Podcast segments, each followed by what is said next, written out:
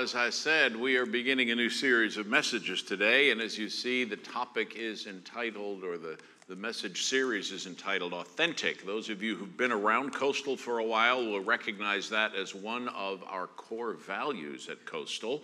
Uh, our desire is to be authentic. We want to be real, right? Uh, we, we come here not uh, to be uh, on display on the Lord's Day, for example. We come here because this is, a, this is a hospital where all of us who are in some degree of spiritual unhealth come to find healing and hope and uh, strength. And so we're grateful to be here. We're grateful to be honest and authentic with each other. And we are getting underway in the book of James. So find your way there and uh, put a bookmark in there because it's going to be till August before you hear me mention a different text from that. And uh, there's a whole bunch of stuff in here. But while you're finding your way to James, let me just mention a couple of things. I think they are both in your bulletin. So I just want to point them out. We are in the process of getting ready to send our students from Coastal uh, to Longview Ranch for a week of summer camp. And uh, as you can imagine, it's not inexpensive, and for some, that becomes a bit of a financial burden. So, if you're interested in helping, uh, assisting getting students to camp, uh, you can check that out. The information is there in your bulletin. And then this coming Saturday is Coastal's Food Mission, which I have mentioned before at our Yorktown campus. They can always use your help. We feed hundreds of families every time we do this, each month, third Saturday of the month. Uh, they would love for you to be there to help. Sometimes it's just to walk around and push the cart for someone uh, while they are receiving much needed uh, food and assistance and just engage them in conversation. And uh, so uh, there are lots of things you could do. So we would be glad if you would participate in that. All right, James.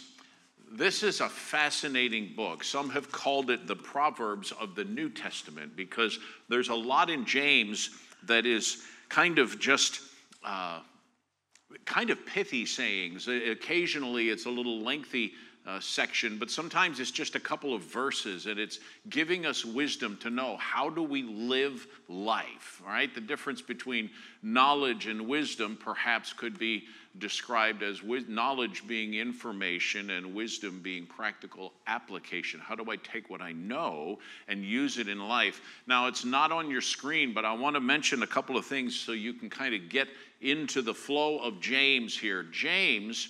Uh, as you may recall, if you have uh, studied the New Testament a lot, is a brother, was one of the brothers of Jesus.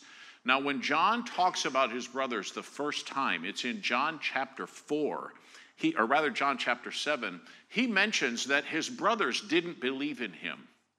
Now, I suppose, among other things, you can imagine why that would be, right? If you've ever, growing up, had a sibling where your parents would maybe in a frustration, uh, a moment of frustration, would have said, Why can't you be more like your brother? Imagine if your brother was Jesus, right? and James and the other siblings to Jesus in that family, many of them grew up not believing that he was who he said he was, that he was not the Messiah of God. He wasn't the anointed one. But there came a point in the life of James where he came to recognize the reality of who Jesus was. And that's why he introduces himself as James, a servant of God and of the Lord. Jesus Christ.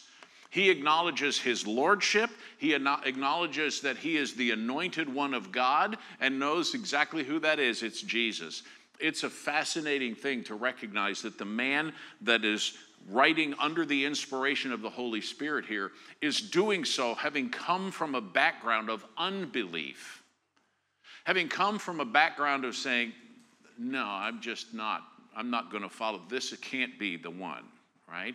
But he came to understand that he was the one, he was the Christ. And so, with that in mind, James launches into his letter, and he doesn't take a long time to introduce himself, and he's not.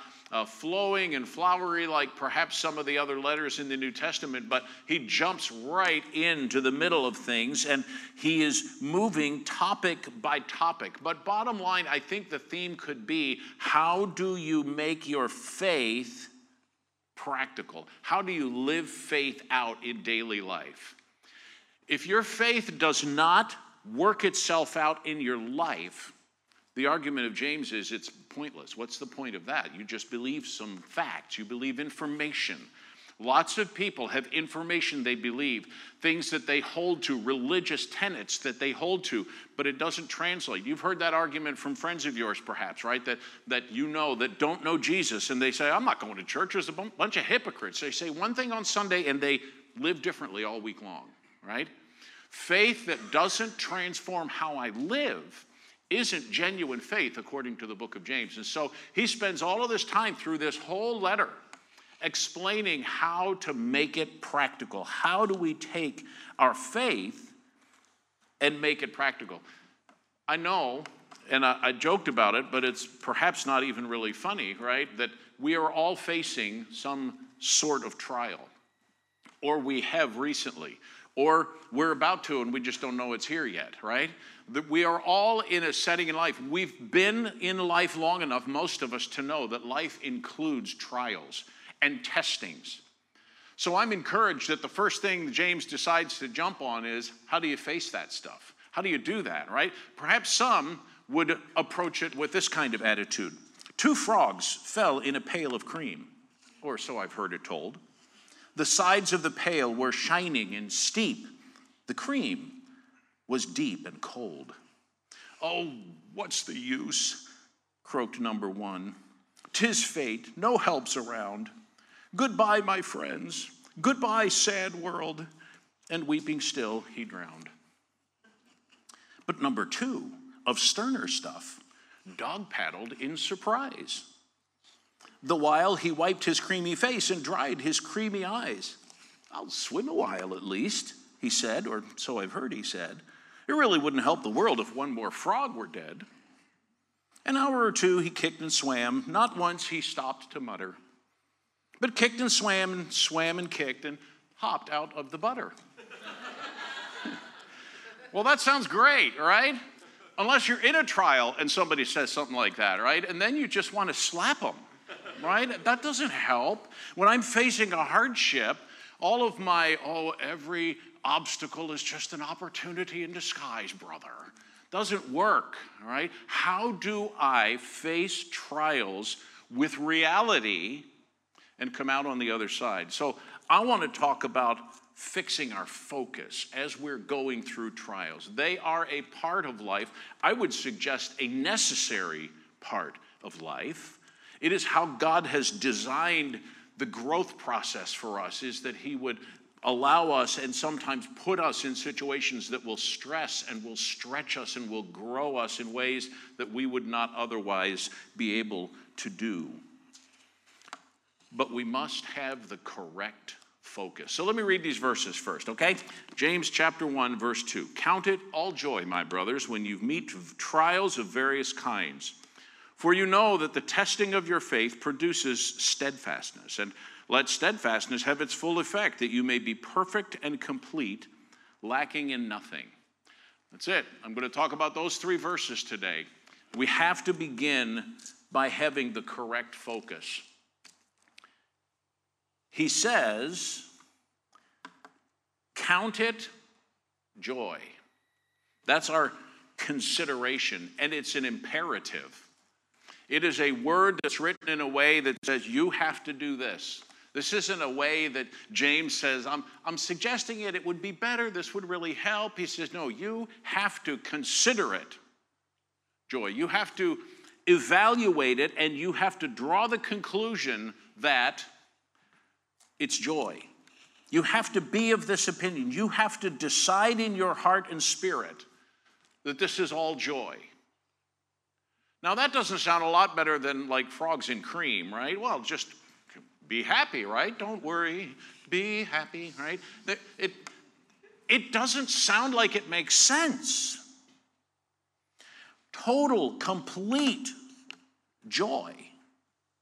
A reason to have confidence in your spirit that God's being glorified in your life, something that buoys you up in the midst of trouble, consider it to be joy. Philippians chapter 1 and verse 29. There's a couple of verses in the scripture that make me stop and pause. This is one of them. For it has been granted to you that for the sake of Christ you should not only believe in him, but also suffer for his sake. It's been granted to you, it's a gift that you get to suffer for Christ. Now, that, of course, is specifically in relation to my testimony for Christ. When people are, are persecuting me or mocking me, or there's some kind of difficulty or tribulation or trial related to my faith, but it has been granted to me. That's a whole different perspective than what we're accustomed to, right? This has to do with changing how we think so that we will change how we feel. I've talked before about my counseling process, right? We, we have what we feel, what has brought us to a, a place of, of decision, and we figure out how to, what am I thinking that's resulting in those feelings, and we work our way down through, and we, or how am I acting, what am I thinking, change how I think, eventually change how I believe. That's true. That's what James is talking about. We have to change how we view trials by considering them joy. That is contrary to everything that is around us, right? It's contrary to everything that's in us. We have come to believe that trials are something to be avoided. We believe that trials come as a punishment. Remember Job's friends in the Old Testament book of Job? Job suffered immensely, lost everything his children, his wealth, his home, everything. And the best his three friends would come up with, could come up with was, Man, you must be one whopper of a sinner. You must have done something really horrible to deserve this from God. And the whole argument of Job was like, What did I do? Point, tell me so I can fix it. We're told from the very beginning that God knew Job was a man of integrity. Job was a man whose faith affected his entire life, which we will come back around to at the end of this message because that's what Job's or what James's appeal is. Let your faith influence everything about you, make you perfect and complete. For Job, it was true. And God and Satan were having this discussion. Have you considered my servant Job? Now, if you're Job and you knew that conversation was going on, you're probably one of these like, don't mention me, everything's fine, I'm good. Right? Have you, have you, have you noticed Job? Here's a man who loves me and serves me, and of course, Satan is like, well, no wonder. His life is great. Why would, why would he not? Okay, take it away. And Job still served God. And the only struggle Job went through was partway into the book when he began to move from asking questions I don't understand. I'm struggling with this, Lord. I don't get why this is happening, to questioning God's right to be in charge. And that's the only time God steps in. And really, he doesn't do anything other than remind Job of who God is, how big God is, get Job's vision of who God is corrected. We think they're punishment. We think they're to be avoided. We think they are not good. My argument is not, let's love trials, let's go find them, right? That's not my intention. But what I want us to think about is we need to reorient how we view them in the first place. And we also need to change our expectation. It's interesting how he does it. Count it all joy, my brothers when you meet trials of various kinds. When it happens, it's not a discussion of whether it will happen. If it happens to come up, here's how you should plan for it. No, when it happens, when it occurs, when you encounter these things, don't be surprised. In fact, Peter says the same thing in 1 Peter 4:12. Beloved, do not be surprised at the fiery trial when it comes to test you as though something strange were happening to you. We need to change our expectations. Our expectation for life is not that it ought to be safe, soft, and comfortable, right? Our expectation of life ought to be realistic. There will be some safe, soft, and comfortable. There will be some well provisioned, and there will be some times of struggle and heartache. That's life, right? That's a realistic view of life, and our expectations need to be that these things will come, and when they come, I have to figure out how I'm going to negotiate that in my mind. Most of the time, trials are unplanned and unexpected, right? In fact, one, one writer said, much of the strength in temptation lies in our never knowing what it's going to do next. Trials come out of the blue, just like an accident on the highway. You don't plan to get in an accident. You don't plan for a trial to come. You don't plan to come up with some sickness that you have to negotiate. You don't plan for a relationship to go south. We don't sit back and think, okay, what, what's the best way I can go through a trial without really getting completely demolished, right? We don't plan for any of those things, nor should we. But we do think through how are we going to do this? How am I going to correct my focus so that when these things come, it doesn't devastate me? Consider it all joy when you encounter trials of various kinds. That's the variation of it. So it is not only that there are trials and that we know they're coming, but they come in a great variety. Paul Cedar has written and given this, this suggestion for three of them that I think is a fair thing. One is a cause and effect trial. One is a trial that happens because I have done something and the result is this trial. Perhaps it's a result of my obedience. Perhaps I have followed after God, I have lived according to His standards, and now I'm taking flack for it. Or perhaps in, in some places in the world, I'm being beaten or persecuted because I've taken a stand for the truth. Whether I'm being beaten and persecuted, even more and more nowadays in our culture, right? We are finding ourselves when we speak the truth, however graciously we say it, we're going to get flack for that. We're going to be taken to task for that. Sometimes it's cause and effect because I've been obedient. Sometimes it's cause and effect because I've been disobedient. I have not done things the way God has designed for me to do things, and therefore, the ramification of that is it's not working out right. God designed the world he designed us, He created us, and He knows how it works best. When we don't do things the way God intends for us to do them, we cannot expect the consequence, the ramifications of that to be positive things. Sometimes it's obedience, sometimes it's disobedience, but it's a cause and effect.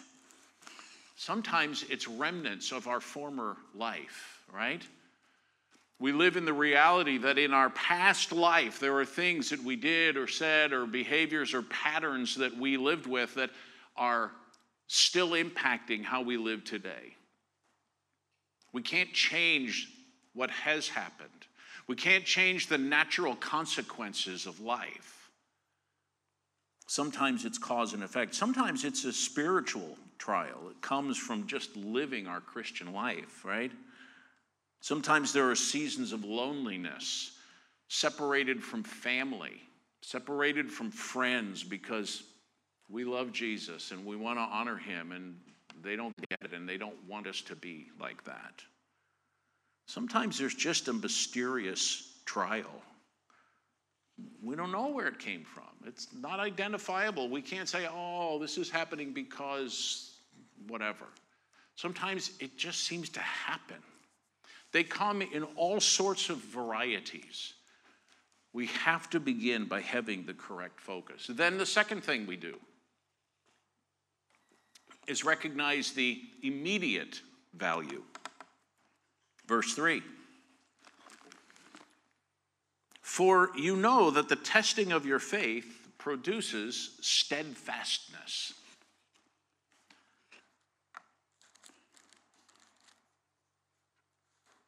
The, the first thing we think about is approval, right? That word testing is a word that means approval. It's testing with a view to being approved.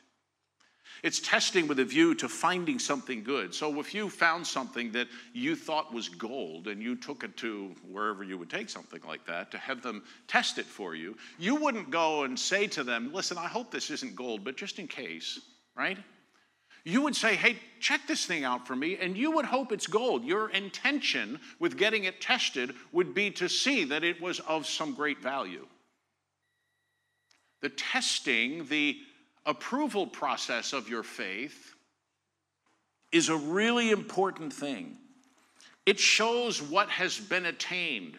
So we take tests in school to find out what we've learned. We take tests in, in our work or in our business life sometimes. We, we pass certain certifications and we have to demonstrate what we've learned.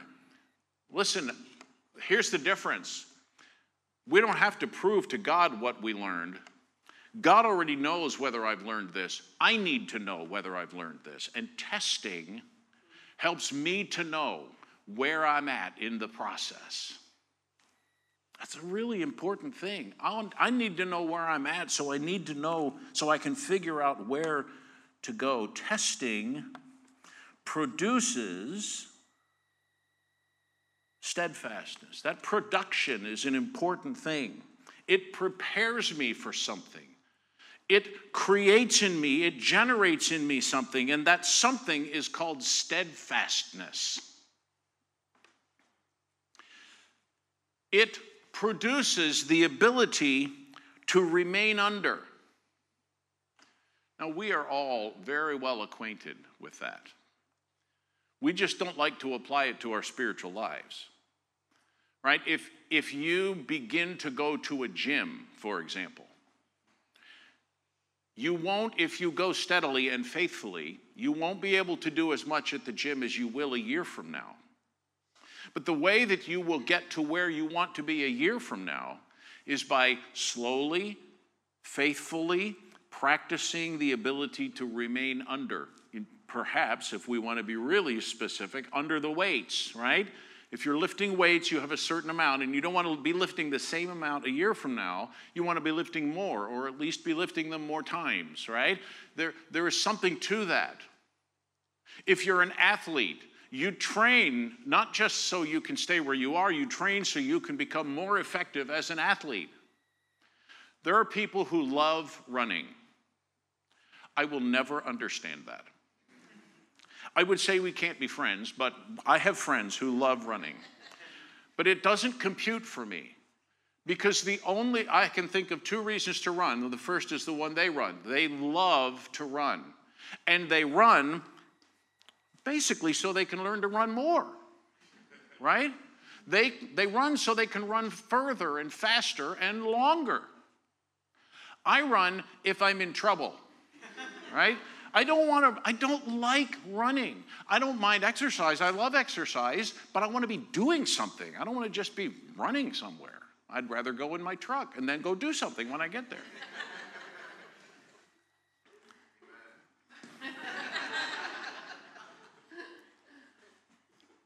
but we need to learn how to remain under because life is made up of good times and hard times, of positive things and of stresses and struggles. And we know that as long as we're alive, there will be some more down the road, and we need to learn how to be able to remain under. When children are young, we don't expect them to function as adults, or not all the time. Sometimes we do, but we shouldn't. But we do train them gradually to accept increasing responsibility so they can be fully functioning adults. But that's not a good enough reason, right? I mean, I don't, I don't want to embrace trials as a reason for joy just because it'll make me better at embracing trials, right? I don't want to learn to face trials just so I can have more. Learning to stay under isn't the only thing, nor is it for James. Because he says that the testing of your faith produces steadfastness, and let steadfastness have its full effect, that you may be perfect and complete, lacking in nothing.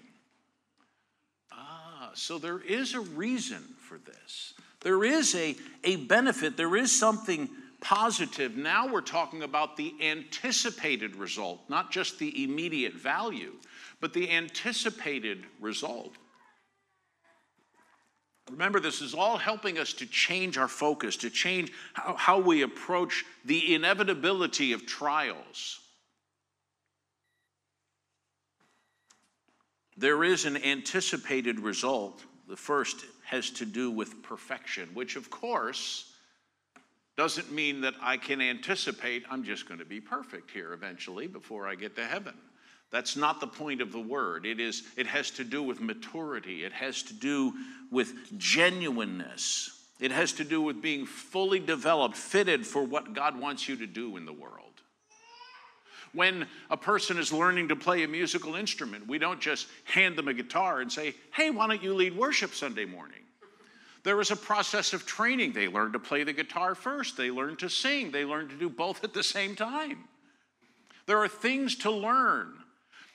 And when a person is complete and ready and mature in that process, we say, hey, listen, why don't you lead a song? Right? There's a process involved. The same thing in anything. You did it in your job, right? You didn't just get to where you are in your job without learning some things along the process, and you became more and more perfected more and more uh, mature in your ability. And then the second thing is complete perfect and complete, entire, whole. This is really, really significant. This is talking about how James intends, God intends, for our faith to affect everything about us.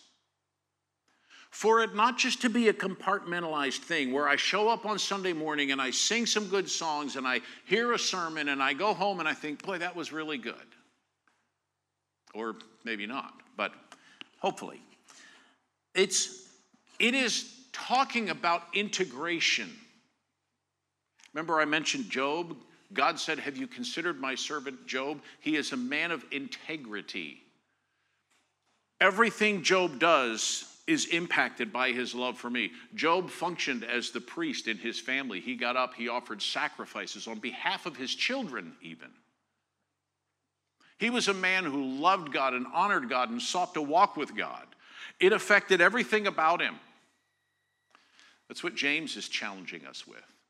Understand, consider it joy because testing brings the ability to stay under and you can grow so you can handle more of what life throws at you and that that results in you being mature and complete in letting your faith affect everything it's really easy for me to let my faith affect what happens when I get up in the morning, if when I open my Bible or open my app and I read some scripture and I spend some time in prayer. Okay, I've finished that, now I can move on, right? Or I show up at church or I go to my small group, and that's my spiritual part of my life. This word about being complete has to do with how our faith affects everything. So, my faith affects how I handle my finances. My faith affects whether I give a portion to God and whether I save a portion and whether I spend it wisely on the rest of it, right? My faith should affect how I stand on moral issues. My faith has to affect how I stand on truth.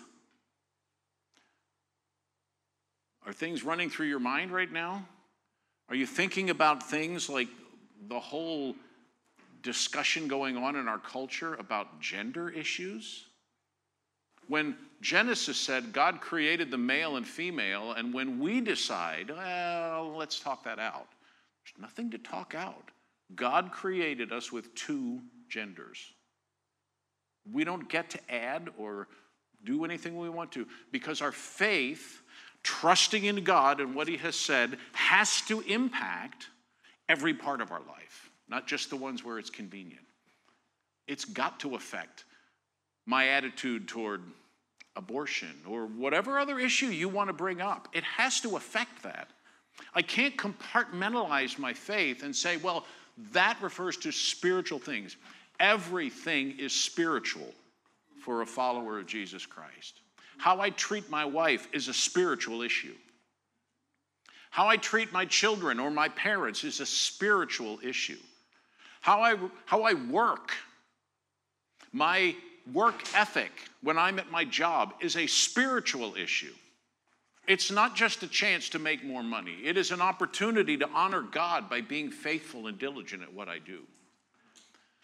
All of these things are impacted by my faith, and trials help cement the reality of my faith so deeply that it begins to find itself working itself out in every area of my life.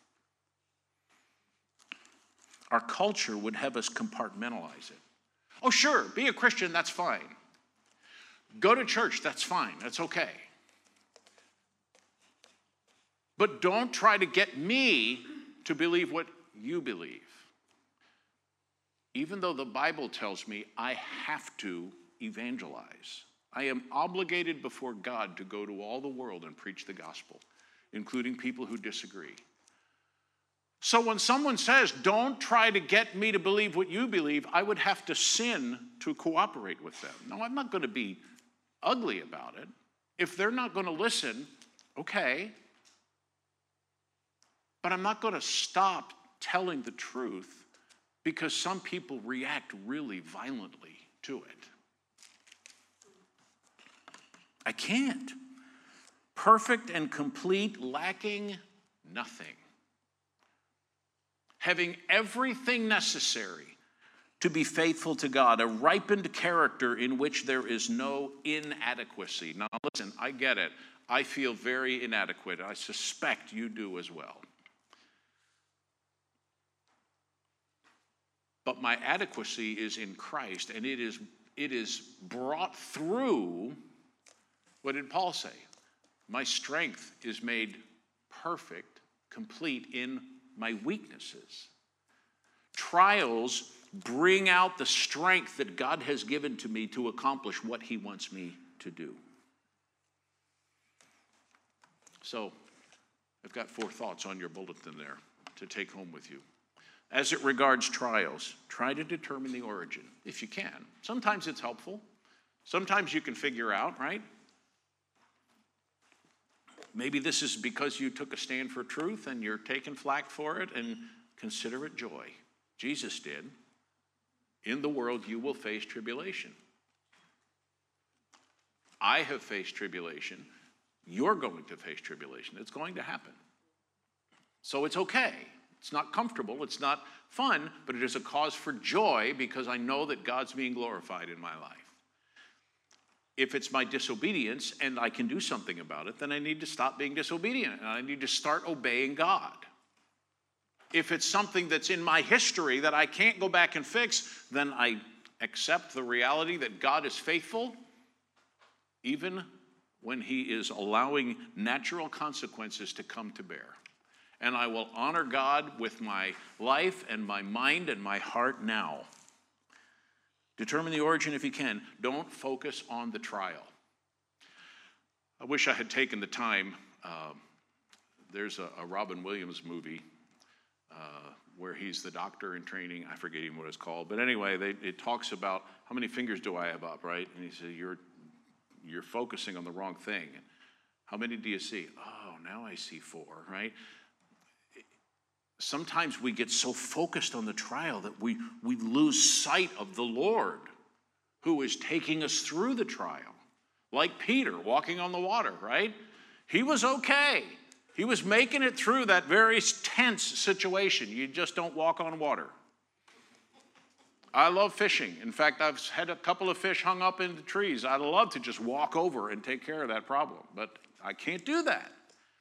Peter stepped out of the boat and the, the text tells us that when he looked around, he began to sink. What a picture of the mercy of God, right? Because do you ever know anybody who began to sink? Right? You don't begin to sink, you either are walking or you sink. There is no begin. He be, I, I just envision that he began to go down in the water because he had time to say, Lord. And Jesus grabbed him by the hand and they walked back to the boat. Because we get our eyes off of the one for whom we are living and we get our eyes on the problem. Don't focus on the trial. Embrace the opportunity. Not the opportunity for a trial, but the opportunity for your faith to grow, the opportunity for your relationship to God to deepen, the opportunity for you to impact other people by how you navigate this trial. You have no idea how often that happens. I have people talk to me all the time. I know so and so, and they're a Christian. I don't know, I, I, just don't get how they're going through this. Or even more commonly, I talk to Christians who say, I have a, a friend who is not a follower of Christ, and I, I don't know. Well, what are they going to do? Integrate your faith. Number four, integrate your faith. Don't let your faith become compartmentalized. Let the steadfastness that you are, are building and learning to, to maintain, let that have its full work so that you can be perfect and complete, not lacking in anything. Let it force the faith out into your life, right? We can, we can keep it compartmentalized. Trials squeeze our faith. Maybe we can picture it like oozing out, right? It gets out into the cracks and crevices of our life. Because God intends to use trials to make us complete, whole, integral individuals whose faith affects everything. What an incredible, different perspective, right? I, I don't need to try and avoid trials. James doesn't ever say, go find them, right? He doesn't say, man, you need, you need more trials in your life. You need to go look for them, cause a little trouble, see if you can't get some, right? He says, when they come, inevitably, reevaluate, consider how you're going to look at them as an opportunity for joy, for God to be glorified in your life because they develop steadfastness, they develop your endurance. And endurance, when it is finished, brings about maturity and completion, wholeness, and enables you to lack nothing in terms of how you're responding to trials. What an incredible thing that God would take that which we really resist facing, that God would take things that we've grown up thinking, man, you got to avoid this and we would embrace it as something that God has given to us so that we can be more conformed to the likeness of Jesus. What an incredible thing, right? Man, if you're here today and you're not a follower of Christ, we would love to talk to you about that. Or maybe you're going through a trial today. Uh, the team's going to come and we're going to sing another song. And while they're coming, uh, there are going to be prayer team members waiting here uh, under the screens up front man, they would love to pray with you about a trial you're facing, right? I mean, they can't take your trial away, but they can stand with you in prayer and they can encourage you and they can they can come to around alongside of you and that's what they're coming for. Their intention is to be here to pray with you. If you're here and you don't know for sure that you have a, a right relationship to God through Jesus, man, we would love to talk to you about that. Get that settled whatever it is, I hope you'll come and do that. We're going to sing another song as we close, all right? And I'm going to pray just before that, and we're going to we're going to ask God to prepare us to face the realities of life from a new perspective. All right, let's pray. Father, thanks so much. Thank you for the for the truth of Scripture. The Lord, it's not flippant. It's not just telling us get over it and be happy. It is giving us understanding for how you use the trials and the inevitable struggles that we face in life. Lord, we all face them. We understand that some are profoundly difficult and some are just annoying. But in all of them, Lord, we want to grow in our steadfastness, our ability to remain under it without having to run away so that we can be complete, so that we can be mature, so that we can lack nothing as it relates to how we face all of life. Lord, we want to be people who let our faith affect everything. So I pray that as we sing this song in closing, as we get ready to, to head out of here in a little bit into a new week, that you would help to change our perspective, fix our focus, Lord, as we follow after you. For I ask in Jesus' name, amen.